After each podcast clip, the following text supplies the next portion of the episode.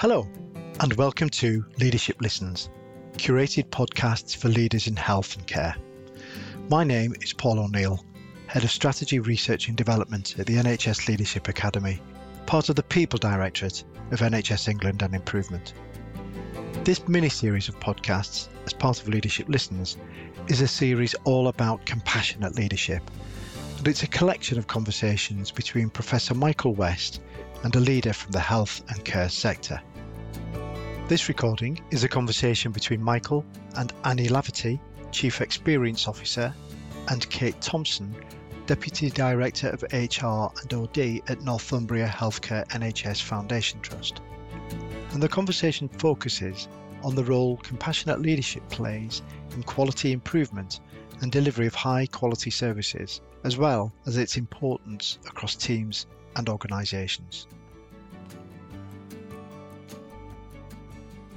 Welcome everybody, my name is Michael West. I'm Senior Visiting Fellow at the King's Fund and Professor of Organisational Psychology at Lancaster University. And I'm really delighted today to be joined by Annie Laverty, Chief Experience Officer at Northumbria Healthcare Foundation Trust, and Kate Thompson, who's Deputy Director of H R and O D at the same trust. Warm welcome to both of you. Good morning everyone, really lovely to be here. Morning, same here, thank you Michael. So just to say a bit about you both, um, Annie, you're Chief Experience Officer. There's a phrase to roll around the mouth and think about.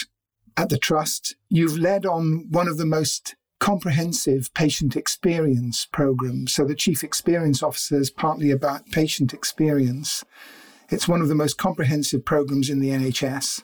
And it's based, I guess, on the Trust shaping its strategy by listening to the feedback from thousands of patients and then acting on that. And and I know a few years ago you you expanded the role to make staff experience equally important, so that not just patient experience but people experience generally, shaping the strategy of the Trust. You're a Generation Q fellow.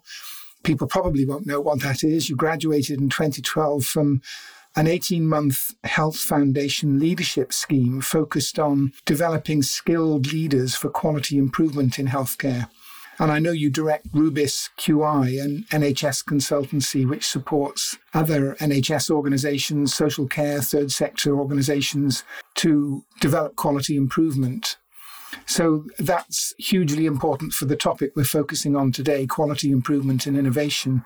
And Kate, Deputy Director of H R and O D at the Trust, and I know that you also bring huge experience of innovation. You've been seventeen years at the Trust, so you've seen the development of this amazing organisation over that time and the extraordinary things it's accomplished.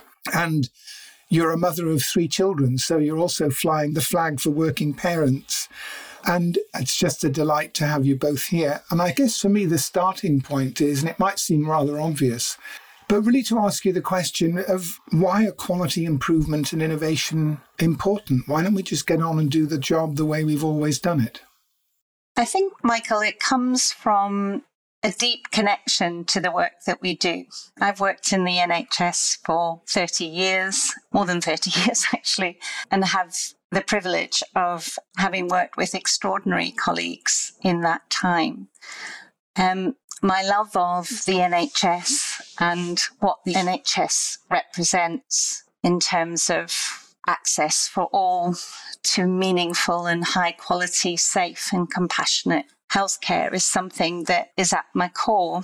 And I think if, like me and other colleagues, um, you care deeply about that purpose, then that involves recognizing that from a position of humility, if you like, and authenticity, that it, it can be better. If we really listen to people, to our communities, to patients and families, we will hear lots of times when we get that absolutely right. But we will also learn where we fail to meet people's expectations. So quality and improvement and innovation, I believe, is a fundamental part of our ability to keep striving to be better, to never be satisfied with the status quo, and to recognise that the world around us changes. So the needs of the people around us changes and the workforce needs change. we have to adapt, amend and grow. So it's an exciting part of our roles. I would feel very sad if if my role didn't involve a fundamental part of how we think about getting better, changing things for the future and, and responding to the needs of the people who use our service. So I was having a conversation with Don Berwick a couple of years ago now in the King's Fund. Don Berwick, as you know, was the, I suppose, founder of the Institute for Healthcare Improvement in the U S. And he was also Barack Obama's advisor on healthcare during part of that presidency. And I remember him saying, if quality is not improving, then it's going backwards. And I think that's a really profound comment. It's that it's an illusion to think that things will stay as they are. And in fact, the more I've thought about it, the more it chimes with what we understand about the universe, the concept of entropy, that if we don't work continually at things, there's a gradual decline into disorder. So if we're not continually seeking to improve the quality of care, then it's getting worse, with real consequences in terms of patient outcomes. I just pick up on a couple of things that Annie said, and, and just firstly to say that it's a real privilege to be a leader in an organisation that is so innovative, and I think that's reflected in a, a lot of the staff experience data that we receive. For me, the point Annie made around moving with our workforce, so we're getting there now where there's a generational shift and our staff are wanting different things. They're wanting to work in places that are innovative. They want to work in places that have a real huge corporate social responsibility. And we have that responsibility to widen participation for our local community. And, and the way we do that is looking at innovative ideas and how we can bring those people into our organisation. And innovation, for me, it excites people and it keeps people going. And it's a key focus for me for engagement in people's roles. And I think, as you mentioned there, Michael, that you can end up going backwards if you're not excited about what the future holds. Um, so always keeping that in people's sights for me is really, really important.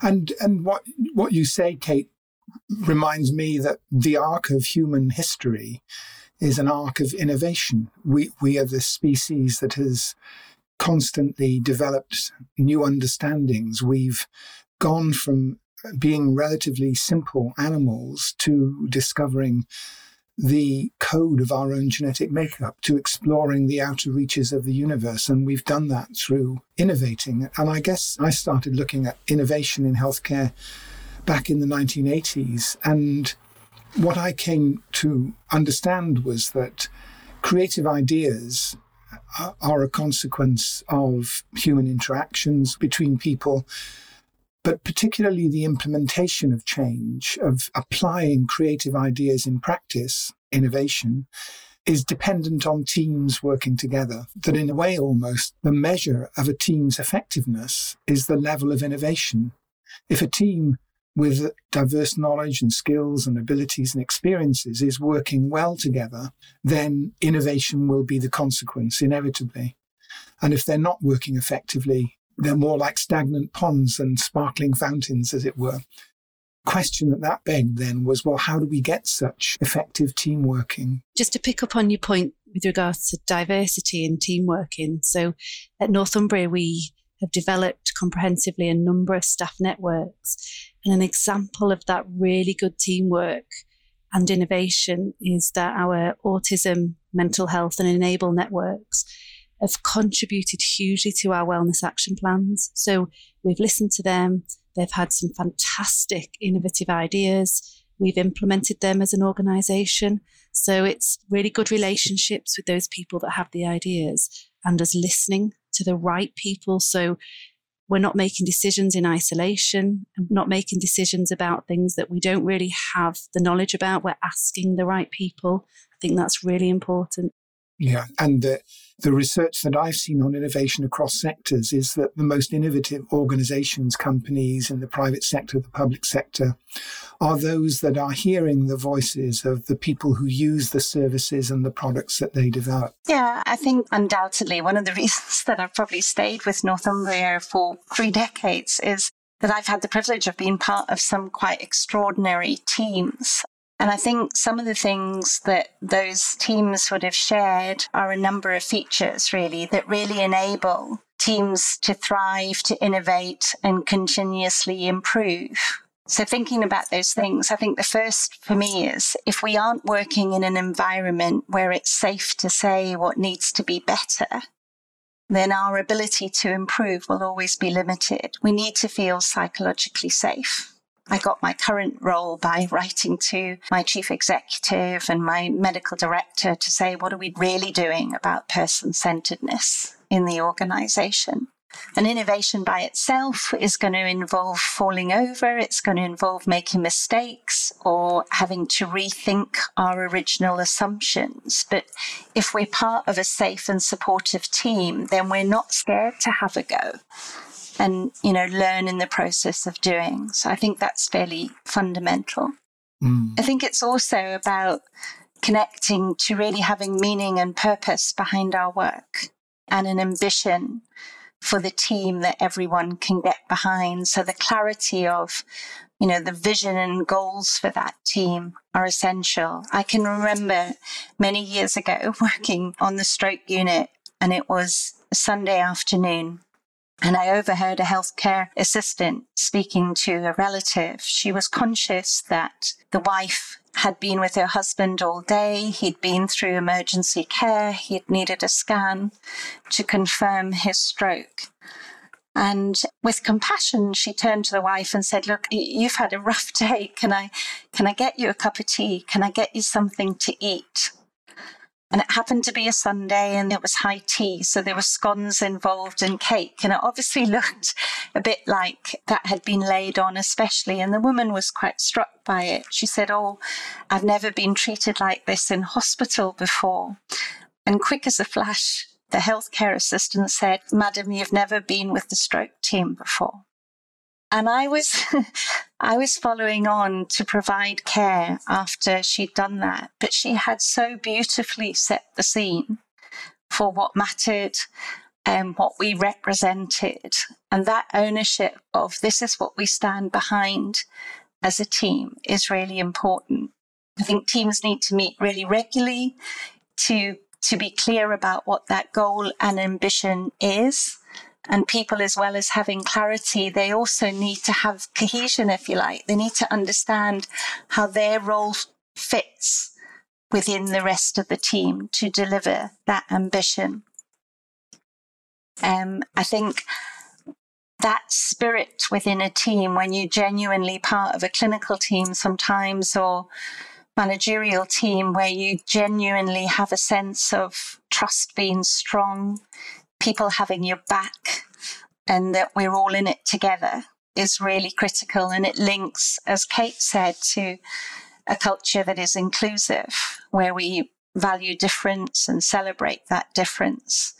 And that when that difference, and it will occur, results in conflict, because we need conflict sometimes to help us keep innovating and changing, that we found good and constructive ways of dealing with that con- conflict so that it's not um, it's not a lasting impact for the team.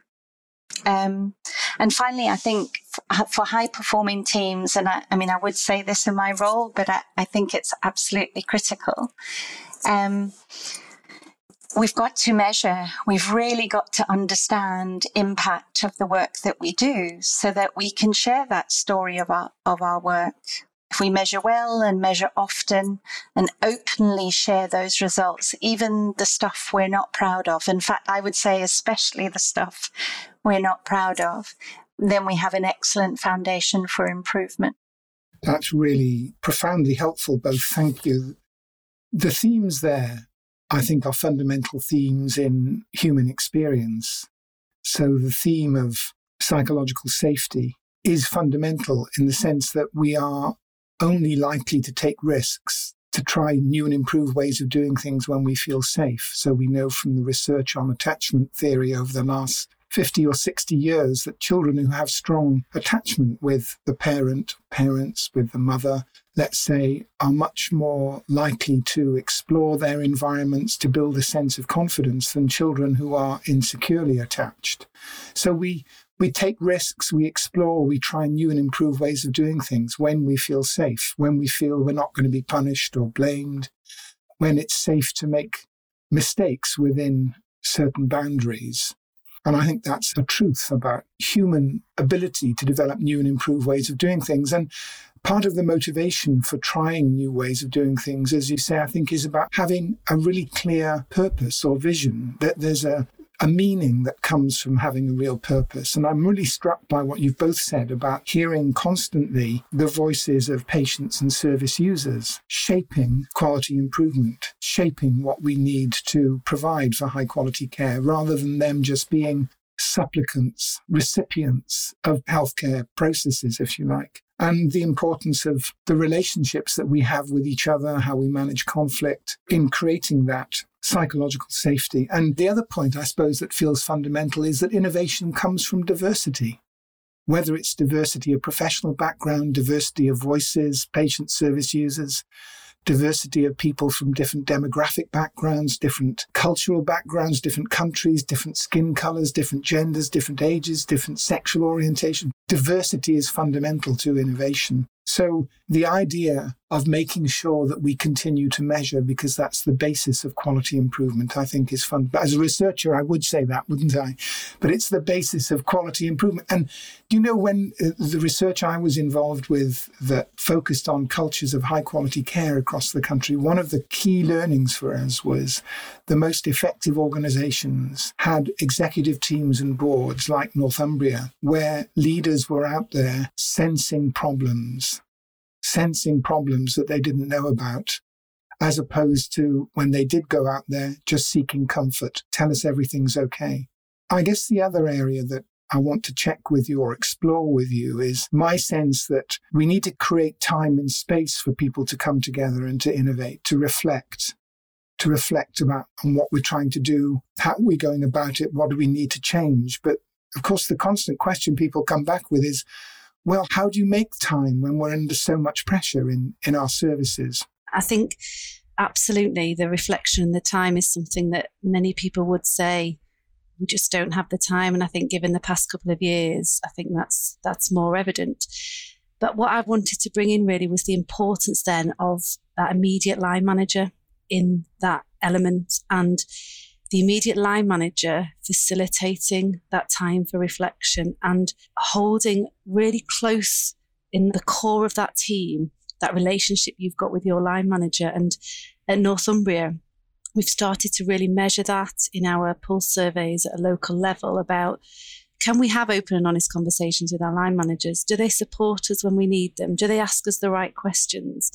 And for me, that is a step where we can then look at that real granular detail and say, right, who who needs some help with this? And and that's not a bad thing at all, because it's a very difficult role being that immediate line manager, but it's how can we support you and enable you to give your team the time and the space to have those great, honest and open conversations. As I understand from what you're saying, what you do is you have surveys on a regular basis. Um, and it'd be interesting to know how often you do those, but where you're getting feedback from staff about relationships with their line managers, but also I guess you're reinforcing the point that it's a managerial responsibility to ensure that people have the time and space to come together, reflect, learn, innovate. Yeah, it is. And I think we also encourage our staff to take that responsibility as well and ask those questions. And I think I mentioned it earlier, the staff networks allow that time for reflection and that space from a diverse range of people. And that is something that the organisation promotes and gives the time to staff to do. And we started off with one staff network. I think we've probably got about six or seven now, and, and they're evolving. And the most recent one being family ties, so working parents. Annie, I don't know if you want to address how often we do our surveys. Yeah, we established our staff experience programme in December twenty nineteen and originally set up pulse surveys that were themed around key things that we thought were important, Michael. So whether that was about happiness at work, health and well-being, we've looked at belonging and inclusion, Kate had a really good influence in the last survey just around those key relationships with managers and what we need to learn.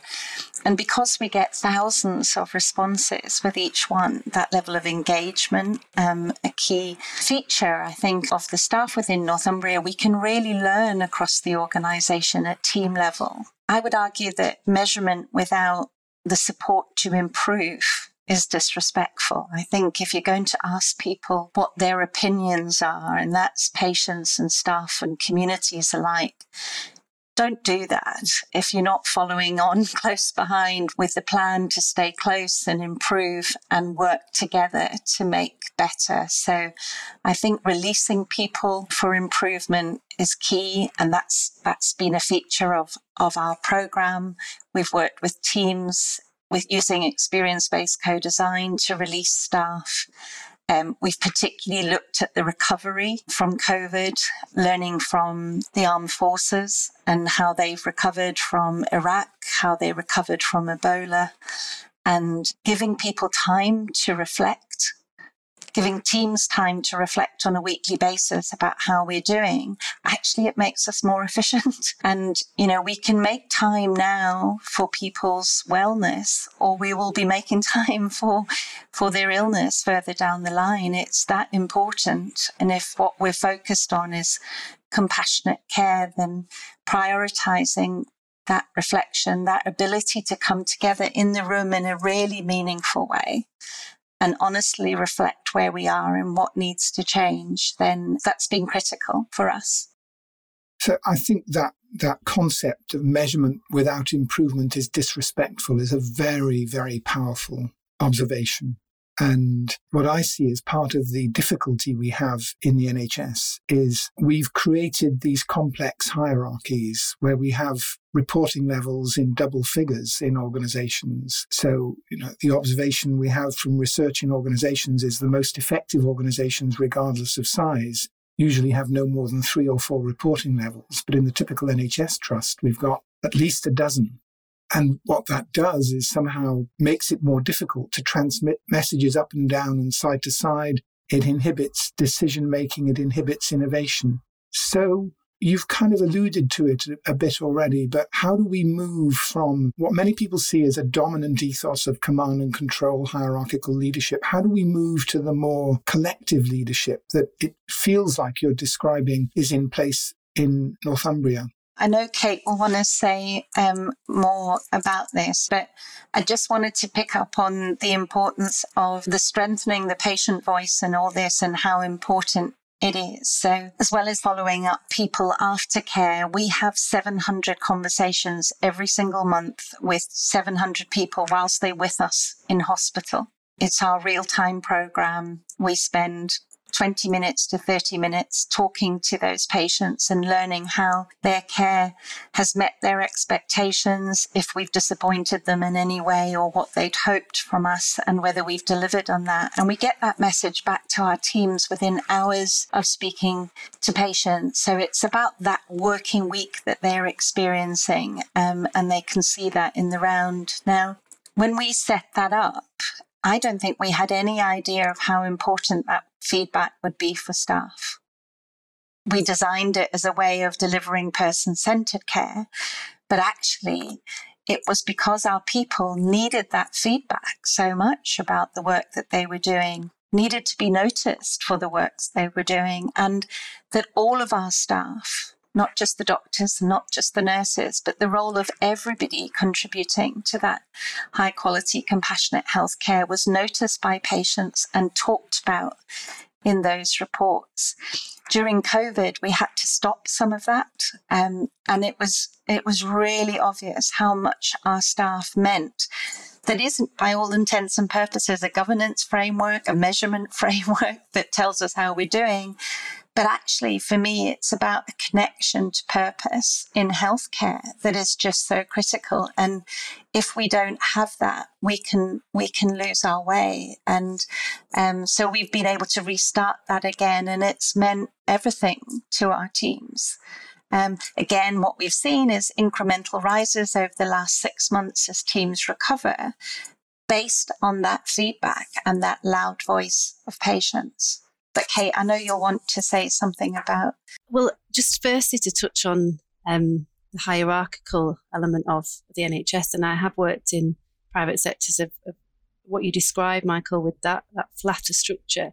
And I think there's a couple of things fundamental for me moving into that executive role. And I think what we've demonstrated very well at Northumbria over, especially during COVID times, is people want, they want us to be accessible, and they want to be able to reach us, and they want to look at a team of leaders that they can think, well, I can get there and I can be that person. They want to hear us talk. They want to hear our ideas. They want us to ask questions and talk to them. And I think we've led from the front in that respect over the past, well, long time, but especially during COVID, where it's been extremely hard, but we are still getting out there, we're still talking to people and having those discussions. So almost fighting through that hierarchy and and talking to people and giving them that empowerment and autonomy to say, this is what the problem is. How do we deal with it? How do we do it? We're very good at that, and we've got some really good examples. One being, so in Northumbria, we recruit on our values. So we've got a really strong set of values in Northumbria, and the recruitment, I think it probably came in now, ooh, more than five years ago, say ten years ago. And we train people to recruit, and we have what we call super recruiters. So these people receive a buddying program, they receive support and training where we give them that autonomy and that responsibility to say, you recruit who you need in your team using our values. And we have some fantastic examples of some great recruitments within the organisation. And, and I think that's an example of us saying, right, you have the tools, have the support to do it. And then they feel that that's the individual that I recruited, and this is where we've got to with it. And it's it's feeling that um, responsibility, and that actually credit where credit's due. Um, and the values-based recruitment, I think, is a really good example of that. And that's kind of building in the values into the D N A of the organisation almost. It is, yeah. I'm really struck too by what you describe about listening to staff voices and patient voices. It's very much compassion in action. It's it's attending, being present with patients and staff, listening, seeking to understand what works well, what's been really helpful, what's been difficult, what's not working well, and the real sense of empathy and care and love for patients and for staff.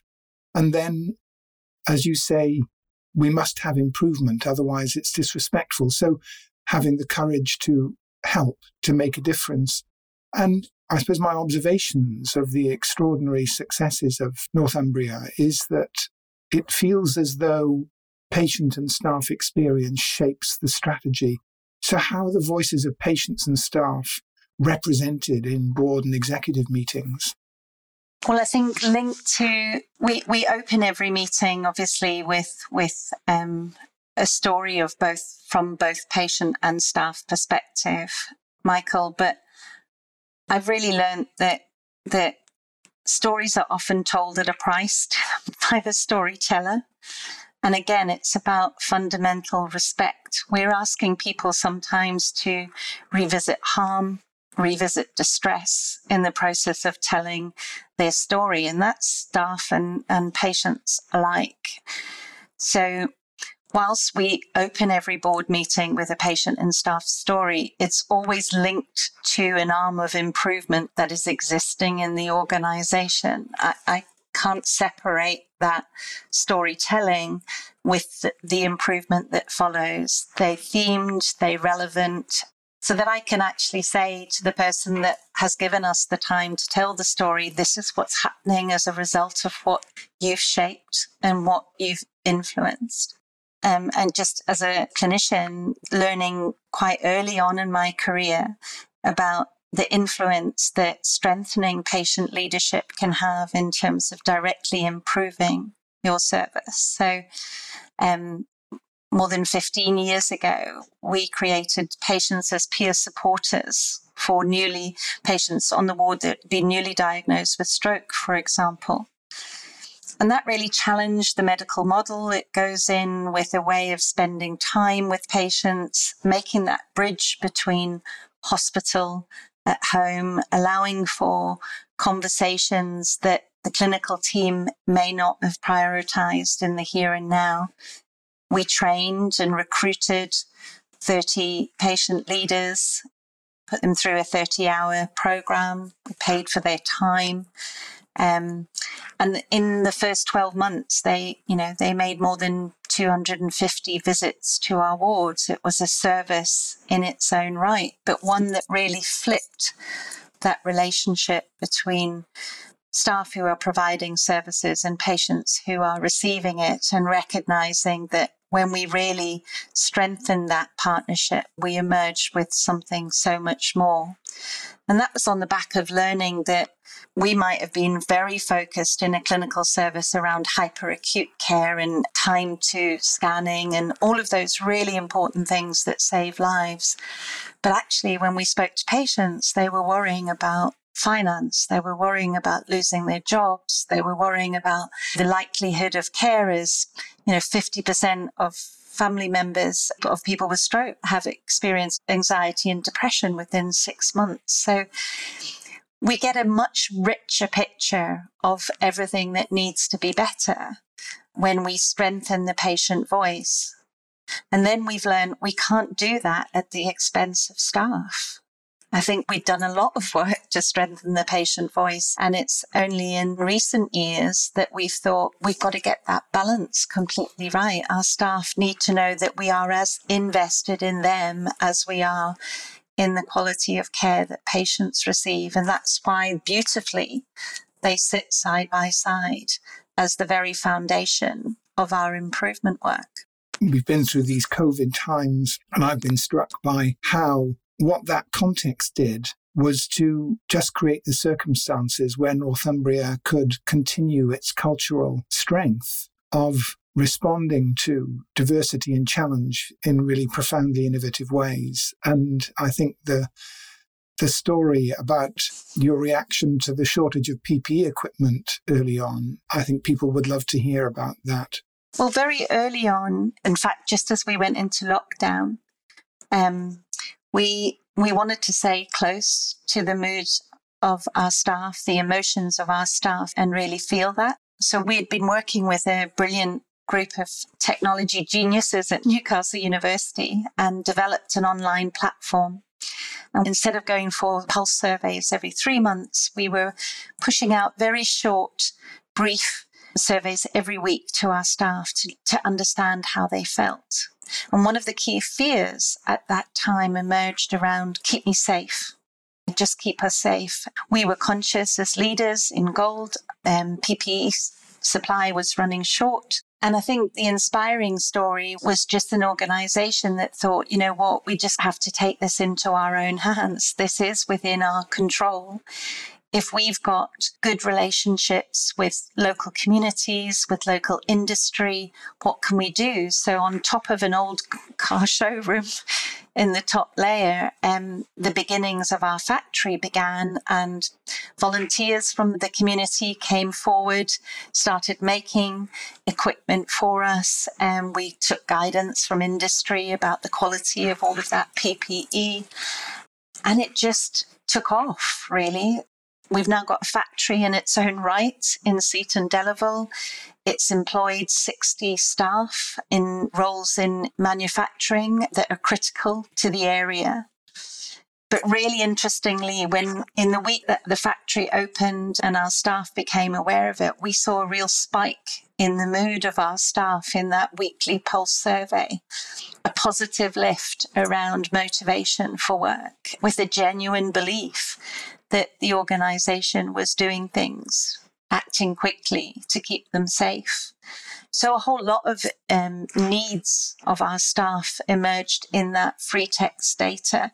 We got ten thousand responses in just three months, and we were able to analyse that and feed it through Gold Command every week, feed it through our health and wellbeing responses. So some of Kate's teams organising the way we stayed connected to people that were isolating at home, feeling disconnected, feeling lonely in that process. And uh, health and wellbeing hubs, um, gift boxes at Christmas, brown paper packages tied up with strings. Sometimes it was massive things like opening a factory. Sometimes it's tiny things like ice cream vans driving round in the summer or giving people sustainable goods that tell them to take a break in the summer months. And it's just ways of saying, we notice you, we know how hard you're working, and we're in this together. We're with you. So really, really powerful stuff. There's a deeper message as well about the role of leaders is to address the most difficult issues we face. Lack of P P E equipment, problems of discharge of people from beds because we don't have support resources in the community, financial pressures that staff face. And the sense I get is that in Northumbria, what you're doing is saying, give us the most difficult challenges we face so that we can bring our attention to bear on that and find ways of solving the problem. It doesn't mean we'll find the right solution the first time, but we keep looking at it until we can find a way forward. Kate? Yeah, that's exactly right. And I was going to mention around some of the initiatives that Annie talked about there, what was really great was it was such a team effort. So people from all the different functions across the organisation helped in that setup of the P P E factory, for example, the recruitment team, finance. And that just felt really great to people that they'd had and been part of, of something really, really great. And Annie touched on the, the health and wellbeing, and that has been absolutely at the forefront of my mind, our mind, in terms of staff and the impact that COVID has had on our staff, not just at work, but personally, and how we've been able to look after them through the resources that we've got, but also help them to look after their family and point them in the right directions of signposting them if it's financial issues, if it's bereavement, guidance. And I've mentioned it before, but really personalising those conversations and that care to staff, listening to them. And one thing that really struck me through COVID, no one person is exactly the same, and you can have a whole wealth of health and wellbeing resources, but it's up to a line manager, a member of your team, a friend, a peer to say, have you seen this? Point and point people in the right direction for what they need. And everyone's just very different in that respect. So it's so important that we personalise that care for our staff. I'm really struck by looking at um, staff survey data to see that we're expecting to see staff survey data for twenty twenty-one quite soon as we speak, and we're having this discussion. But from the previous year, the first year of the pandemic, when we know that the percentage of staff reporting being unwell as a result of work during the previous year was around forty percent. And then that first year of the pandemic, it went up another ten percent. But in Northumbria, and the point I want to make is that what you're saying, some people could say, oh, well, we hear all of this kind of rhetoric about looking after staff. forty-four percent on average in N H S trusts. In Northumbria, it was twenty-seven percent that year. I mean, of course, it's still too high, but Northumbria was, you know, almost half the average for other trusts in terms of levels of staff stress. And also the same with engagement, which we know is the key predictor of performance of trusts, the levels of staff engagement. And you have very high levels of staff engagement. What are the one or two or three things as a trust you've done to enable that? Yeah, if, if I could bring in here, because it's been extremely important and it always is in Northumbria, is our really strong relationship with our staff side representatives. So during COVID, uh, we've stayed close in terms of making sure they're updated with where we're going, consulting on initiatives, having conversations with them, because then staff will go to them and have that conversation. And we want the staff side representative to feel prepared for those conversations, and we have really great relationships, and I can't stress enough how important those relationships have been during the pandemic and how they'll be even more important going forward as we enter into recovery. And along a similar line, Northumbria have a Freedom to Speak Up Guardian, which all trusts do, and we've recently won an H S J award for that process, and that again gives staff another route to have those conversations, to open up concerns, to filter through to the people that can help them. And the relationship with the Speak Up Guardian and the trust and the confidence that we have in each other has paid dividends in, in moving forward with that. I think it's two things that are important for me. I, I talked about our way of understanding how people were feeling in the moment, and I think that's true. I think it takes courage of an organisation at a time of a pandemic to actually ask staff how you are, because there's a natural fear perhaps in leaders around what if we can't help with that. And so I'm really proud that the Trust was courageous enough to ask the question, because I think it was really critical in terms of keeping our staff engaged.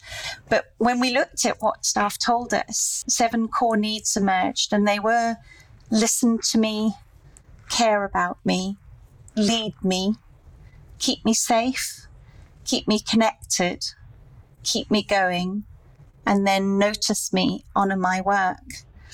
And and my belief is, I don't think that's just, you know, relatable to, to a workforce in Northumbria, and nor do I believe it's just around the context of a pandemic. I think it is a framework for leadership that can help us in terms of engagement and improvement if we pay attention to addressing those needs um, and recognizing how universal they are.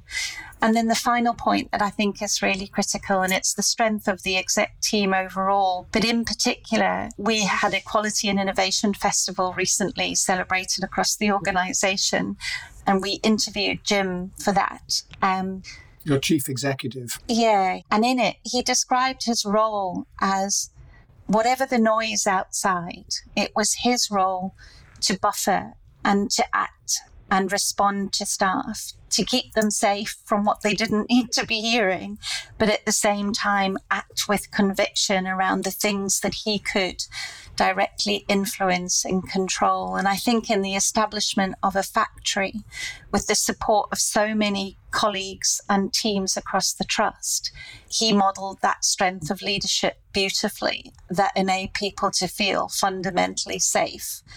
Um, and looked after. And I think that helps massively with engagement and has contributed to some of our national results. It's profoundly inspiring, and you've shared so many insights, so much learning from all of your experience. And I'm really, I think, struck by the, the courage that the community that's Northumbria Healthcare and patients and service users uh, have shown in innovating. Here's a tough question. If you had one recommendation, practical recommendation you would make to others working in health and social care from all of your experiences, what would that recommendation be? I'd cheat by not having one. First is just have a go. You know, that's a core message from Jim. Just keep going, have a go, make a start. Don't wait for the perfect moment when you're going to have the perfect resources or the perfect situation. It's probably never going to happen. Just, just have a go. There's a lovely quote from Goethe. It says, whatever you can do or dream you can, begin it. Boldness has genius, power and magic in it. Begin it now. Oh, yeah. Kate. Yeah, I was going to add to Annie's around have a go and don't be afraid to have those open, honest and difficult conversations with people, because ultimately it helps them. Mm. And we get to a really good place with people when they trust us and they open up to us and we engage in those conversations. I would that would be a recommendation for me for any immediate line managers, anyone that has that access to staff, to make sure you're having open and honest conversations and you're asking how they are.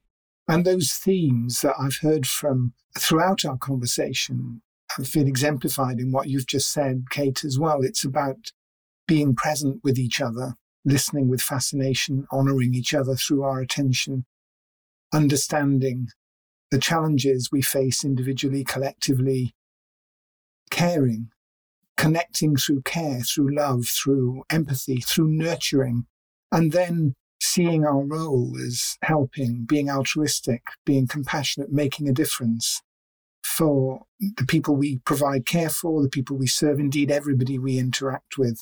So all of this, I think, is underpinned by compassion. I want to say a huge thank you. It's been the most inspiring and wonderful conversation, and I wish we could go on for the rest of the day, the rest of the week, the rest of the month. Thank you both really warmly for all your contributions. Thanks so much for including us. Thank you, Michael.